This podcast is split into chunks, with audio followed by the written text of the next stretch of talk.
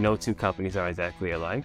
Are you properly rewarding people? Do you know where you are in terms of compensation? Thinking very clearly about where you are in the market, where do you think you're going to be in three, six months? Building the right structures to be able to scale quickly and, and, and maybe scale down quickly, I think is important. Do you create something that is scalable or do you create something that only works for the here and now? Hey Garry, how's it going? Welcome to Hiring on All Cylinders. Hey Chris, I'm good. How are you? Good. If I would have known we were both musicians, we could have done some kind of jam and wrote a song together on the podcast. um, well, I can't say that I'm quite a musician. I always say this is aspirational. This is my inspiration to learn the guitar. But it's cool that we we both have guitars in the background. Yeah, it wasn't planned. not at all. Not at all. um, so, Garry, I'm really excited to you know, speak to you today. I think um, the audience are going to have a blast you know, listening to your, your journey and how you um, advise some of the world's fastest growing companies. I guess to start, it'd be really great to hear a bit about you know, your background, a bit about your journey, um, and and how you got to where you are today, how you made that transition into private equity. Yeah, sure. So, um, uh, my undergrad was actually in computer science. I went to Morehouse College in Atlanta, and I always loved technology. I went to engineering high school. I knew that's what I wanted to do. So I got a degree in computer science, and then you know probably in my junior year there was uh, a couple of upperclassmen in, in class with me that were going to do this thing called consulting. So I'm a first time college college uh, attendee, and I knew nothing about what consulting was, and I learned from them what that was, and I ended up doing an internship with Deloitte in the summer between my junior and senior year. And then I got hired on to Deloitte and I started Deloitte as a systems analyst doing consulting work. And at Deloitte, you would pick the package that you work on. So you could be a Siebel or Oracle or PeopleSoft or SAP at the time. And I literally said, I like people and I like software, so I'm going to work PeopleSoft. That's, that's how it, that's really how it, you know, how I landed. And as I spent the time working with PeopleSoft and the implementations for, for companies all around the world, I started to say, well, wow, I can do PeopleSoft HR and payroll and all those things. I can also do HR service delivery model consulting. And I started to expand my skill set um, and start working at doing that and now I'm doing HR strategy consulting. And so really on the on the course of my journey and my career history, I did consulting for about half my career, starting at Deloitte, going on to Buck Consultants. I did work as a Workday consultant. And then the other half was probably spent in corporate America doing everything from being an HRIS manager to leading recruiting operations at Xerox, uh, their, their outsourcing business. I did OD work, organizational development, and leadership planning and succession planning at Countrywide. So I did a lot of different things, which landed me uh, in the role where I was the VP of HR Solutions at Mitel.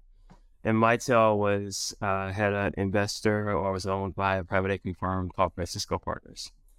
So through that relationship, um, over the time I was there, I was doing initiatives with the operating team over at Francisco Partners and got to know them. So presentations on, on technology and all these things. And, um, you know, we connected uh, with, I connected of the uh, HR operating partners and basically he said, Hey, you know, how would you like to do what you're doing at this company for a lot of different companies in private equity? I, I said, Oh, well, that sounds really interesting. never, never thought about it. Never didn't know much about private equity. Uh, so I decided to take the leap about four and a half years ago, and I've been in this space ever since. And that, that's really the short version of how I got to private equity. Yeah, it's really interesting. I think we're we've seen um, over the last several years that you know, private equity, venture capital are using that function, that expertise to kind of separate them and differentiate them. You know, when they're looking to bring on investments and provide you know that leadership and that advice to their portfolio companies. Um, I guess from your standpoint, um, was going into private equity what you imagined? I know you mentioned you said that you took the lead. Um, did you kind of take a blind leap? Did you really know what you were getting into? Did it meet your expectations? Can you talk a little bit about that?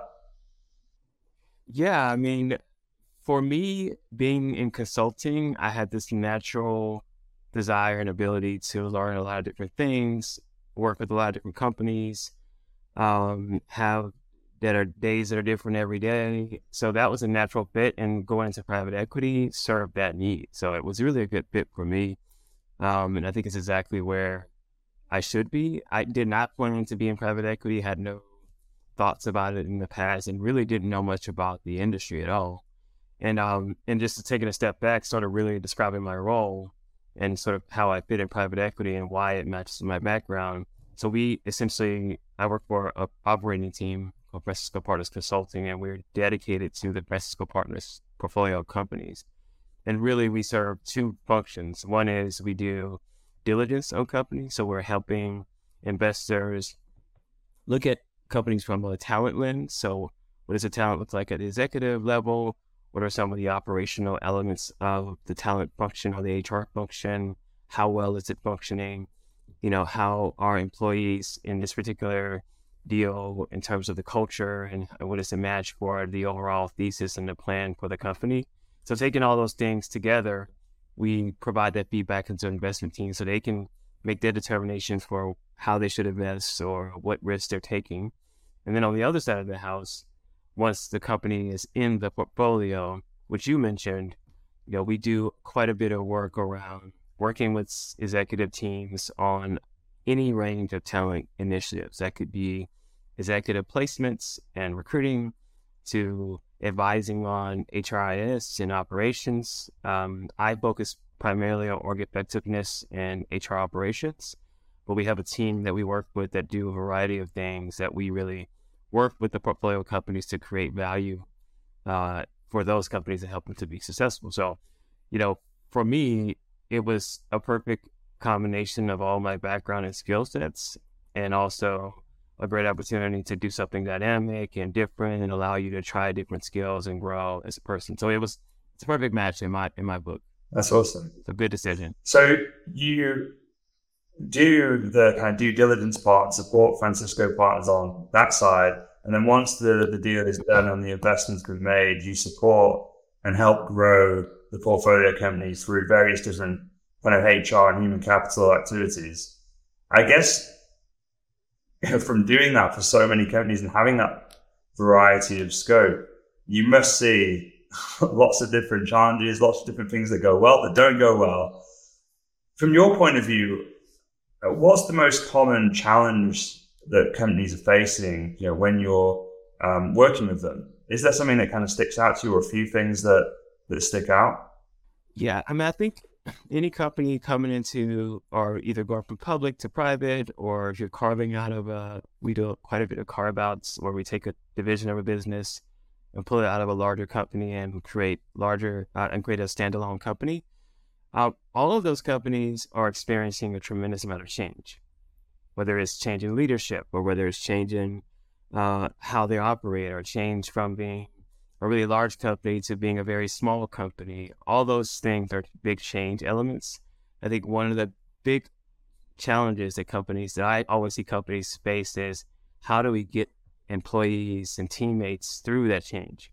So how do we help them understand that you know, although this is different, there's going to be a great opportunity for you in this this company going forward. So making sure that the message is right, um, make sure you're answering questions from employees, making sure you're you have the story right for how you recruit people, how do you properly incentivize people from compensation and rewards, all those things in terms of the change and how that those implications affect retention and recruiting and culture are really a lot of the, the big challenges is deal, you're kind of dealing with and helping to align leadership teams around those those goals and aligning leadership teams toward the strategy and helping to filter that through the organization. That's those are really some of the bigger issues that I see. I mean, there are lots of other things. I mean, you're right. You know, we have companies, you know, that are very small and we have companies that are pretty large. So they all have a different set of issues. Some of them are global, some of them are US only, some of them are only based in Europe, so they all come with a, a very a varying set of uh, issues, and they're also in different industries. Although they're all technology companies, they're in different industries as well, which also has its own uh, unique uh, challenges in dealing with in, in dealing with companies and dealing with employees. Talentful provides flexible recruiting solutions to the world's most ambitious companies. Are you thinking about ways to add flexibility to your talent function? With recent market volatility and hiring set to return to growth mode in the near future, there's never been a better time to choose the right partner to help you scale. Talentful's embedded sourcing, recruiting, coordination, and talent advisory services have been trusted by the world's leading brands. Companies such as Atlassian, Microsoft, Expedia, Pinterest, Waymo, and more. Whether you're hiring across engineering, go to market, or G&A, Talentful has got you covered. To find out how Talentful can help you, visit talentful.com. When you're working with these companies, are those challenges like very obvious, or do they require, you know, quite a lot of digging and you know going and speaking to people and really getting under the hood of the business? Like, how do you how do you go about understanding what those challenges are? Yeah, I think it's, it's there's some challenges that are obvious, and there are certain things that you know if I'm going to carve out a division out of a company, I've probably done, I don't know, 13, 14 different carve outs over the last four years. And so there are certain things you know that if you're doing, going to do that type of work, there are going to be challenges that are there. But my view is you always have to go into it assuming that you don't know what the challenge is going to be because you really need to dig in and really understand, not just from the outside, but really spend time with leaders and with employees and with groups of people to really understand what may be happening in that specific company because no two companies are exactly alike. There are similarities, but they all have they all have their unique cultures. They have their unique ways of approaching things and the way people work and connected. You know, are they remote? Are they on site? Are they, you know, uh, in terms of like, are they growth or are they sort of being more, you know, efficient operational improvement play? So I think you have to really go in and look at it from the lens of understanding what the strategy is of the company and then understanding that specific company, talking to leaders, talking to employees, and really getting a sense of what's really going on to get the right picture. I'm really interested at the angle of you know, when you're doing due diligence for the for the business um, that are maybe looking to take on investment, because I think sometimes as operational functions, you know, HR leaders, recruiting leaders, they can be so kind of involved and in the weeds of just trying to get the jobs done, helping teams grow, you know, helping sort out issues on a reactive basis. Um, that they're maybe less concerned with how are we generating value, how are we increasing the the value of this business, and and putting it in the best position to either raise money, you know, exit, or you know, generate the best returns. And I think that you know most likely HR can have a big influence on some of those drivers and some of those levers. When you're looking at a business, um, or let's say, you know, I was to come to you and, and you know, we were one of the businesses you were looking at um, in the due diligence process. What are the things that you really look for in, in, in an investable company in regards to their human capital kind of setup and organization? Are there things that um, really impressed you or things that you know, like had standout things that, that would identify this as a great company as being run really well? Yeah, that's a good question. I think, you know, whether it's investable or not, I guess that's not necessarily the outcome my work is doing per se, right? That is, you know, for the deal teams, and, and this is throughout private equity. Right? That's probably really the deal teams to decide, investment teams. But what I'm really trying to produce just uh, a, this is a picture of where the company is. So, so there are some companies who have great cultures, they're thriving, and really what you're trying to do is sustain that and push that forward and add to it. There's some companies that have, you know, very difficult cultures that's very hard to work in. They the employees have been through a significant amount of change, or maybe there are things that have gone awry uh, in the past, and you're trying to address those things. So it's really giving them a lens you know, into what those companies are like. It's more information than it is, hey, this company is this way, so don't invest, or this company is that way, so you know, do invest. It's more so, uh, uh, this is information to inform what you're going to have to do to create value or to actually uh, grow this company. So I think you know a lot of things we're looking at. You know, I would say just from a just a, from a practitioner standpoint, you know, outside of sort of Francisco Partners in general, I think what we'd be looking at is you know how leadership team alignment, right? I think you know anybody in this space, um, when I talk to other PE talent leaders and talk about sort of what they do, and this is kind of common across the space where you're looking at well, what is the alignment of leadership team? Are they working well together? Um, you know, are you if you're in a room of people and you know one person's doing all the talking, this you know, or is it multiple people that are you know that kind of own the areas and they really understand how the company works and they can deliver in their function. Um, other things you're looking at is like what does it take operationally for HR? Uh, like is the function itself working well? Do they have the right systems in place? Do they have the you know, is it a, is it a bunch of manual processes like a work you're going to have to invest to build up processes? Um, are there, you know, duplications of efforts happening all across the organizations? Are people aligned in the function itself? Uh, I think those sorts of things. You're looking at the employee population. Are they are they happy to be there? Are they engaged? So looking at engagement survey results, are um, turnover numbers. You know, do you see a you know a spike in attrition? You see high attrition numbers specifically for the company.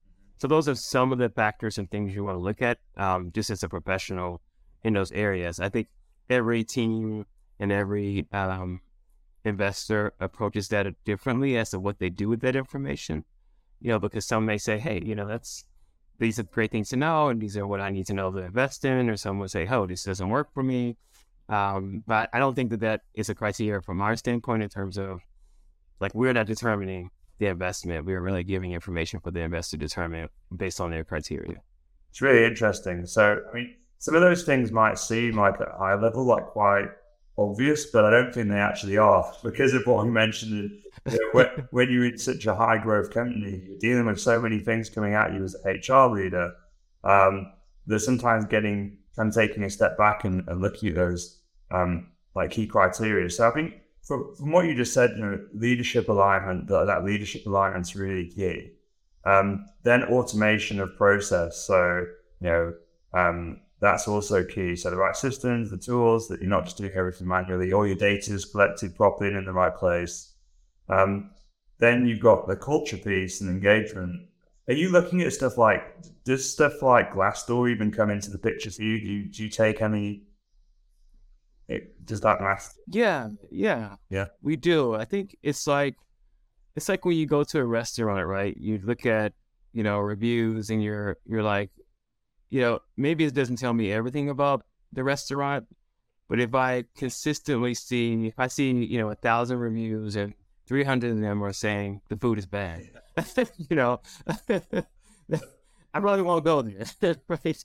Um, it's the same thing about Glassdoor. I think people have their their own varying opinions about it. But again, I think it's a data point that you can use for you know understanding what might be some of the issues that are where in a, in a company or where to drill down into or what might be some things going on. That doesn't necessarily mean fast or 100% accurate all the time, but I think you can see trends. I think you can see, you can use it for, you know, just data gathering and, and guiding maybe some of the questions you might have about a company or guiding maybe what the perception is out in the market that may help that company figure out, well, how do we need to change that perception even if it's not true? Or if it is true, well, we need to change something if it's uh, negative. And also, the, the, not just the negative, but there are also positive things that people say on Glassdoor, right? It's, you know, it's a great place to work. It's, you know, it's fun, it's exciting. And you take those things and you also understand about a company what you don't want to kill.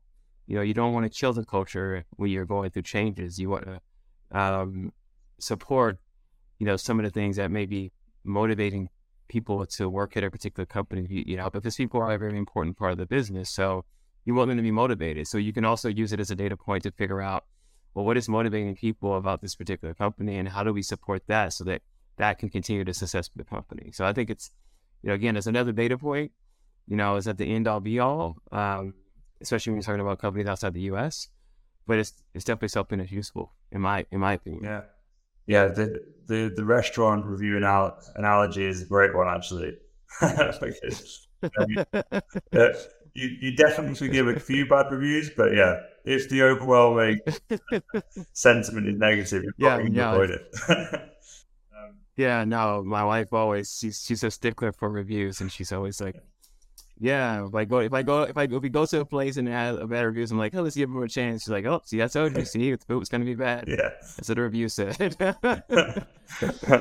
um, your wife sounds like a tough customer. You, uh, um, yeah. she is.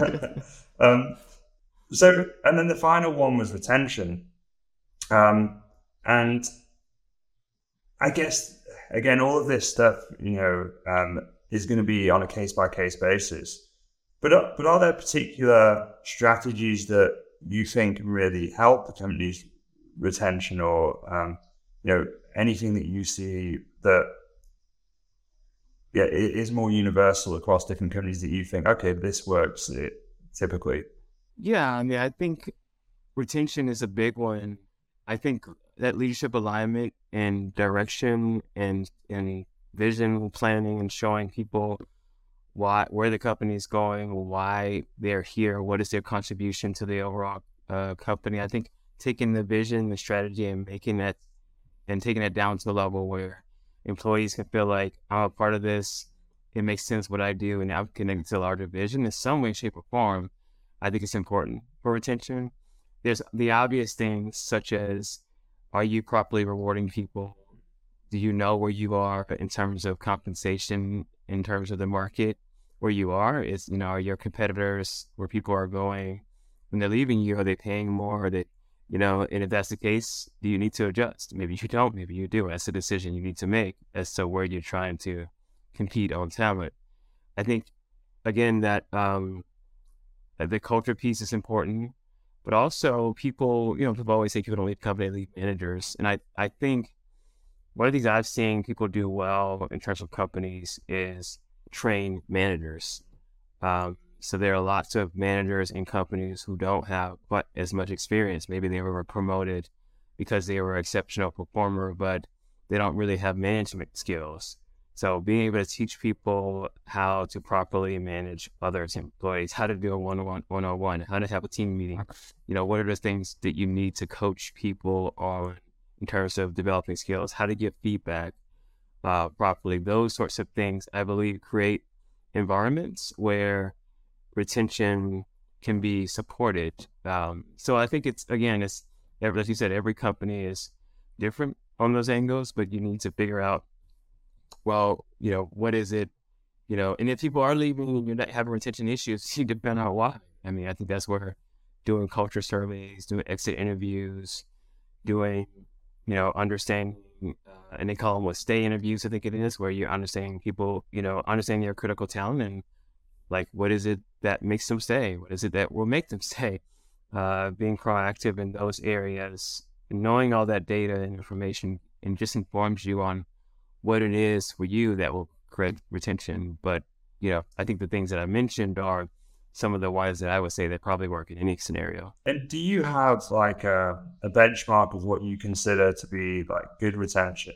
Um, like whether it's like you know eighty percent, you know, Yeah, I mean, I think we we benchmark across the portfolio, so we do metrics across the portfolio that we use to benchmark. So we use that as a benchmark in ourselves, um, but we also have external benchmarks that we use, um, you know, from other sources that we we say, okay, well, the this particular survey shows that retention is here. Um, so there are all sorts of sources, you know, comp surveys and things like that, uh, comp providers who actually provide retention um, information as well. So we use those as benchmarks also to maybe look at them by country, I look at them by industry.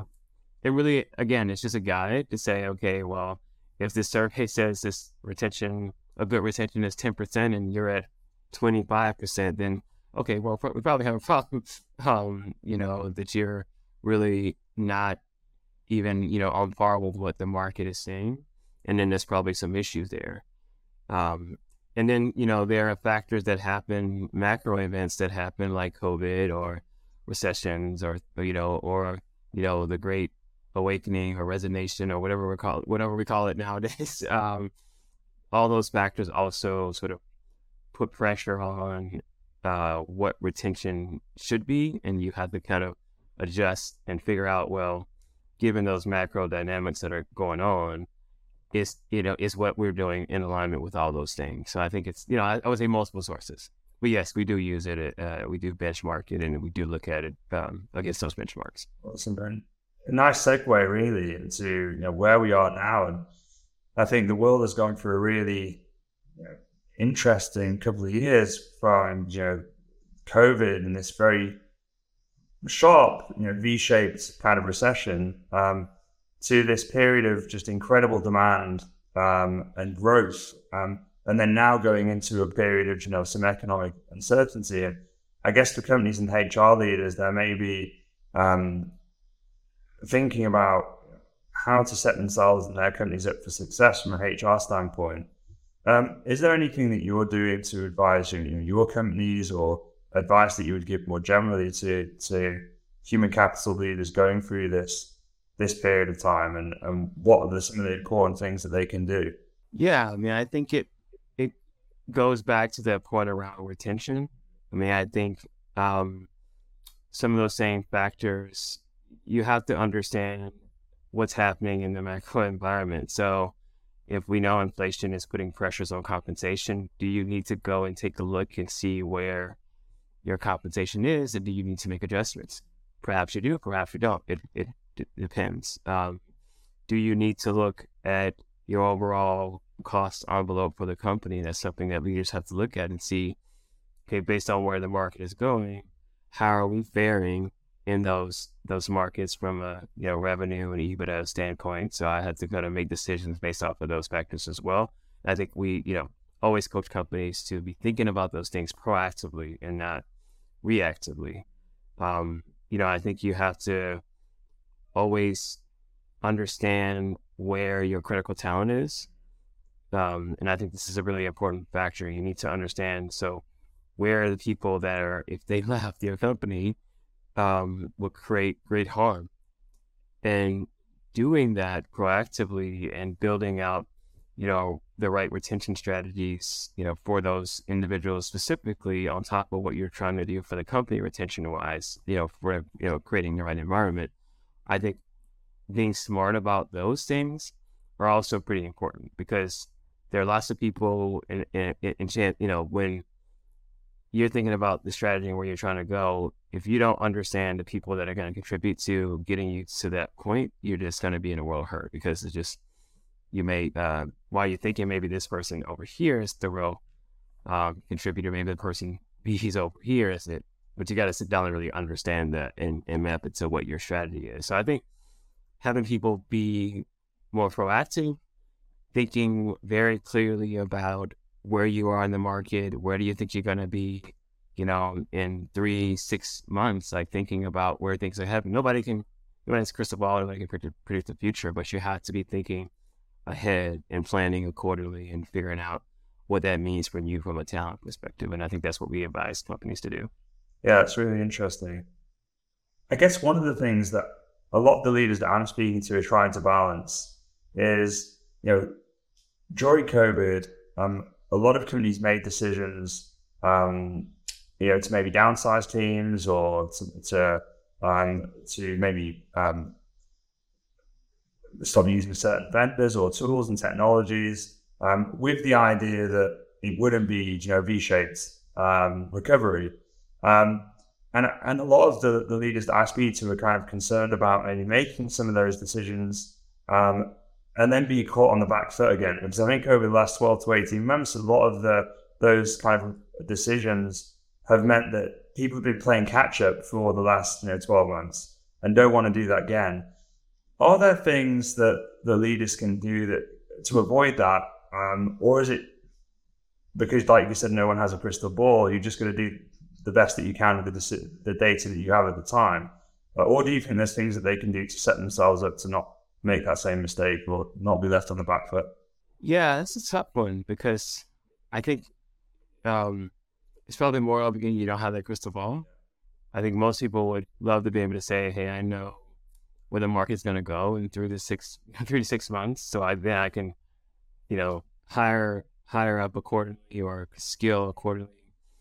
I think um, the one thing that people can do is make sure they're creating pipelines of talent.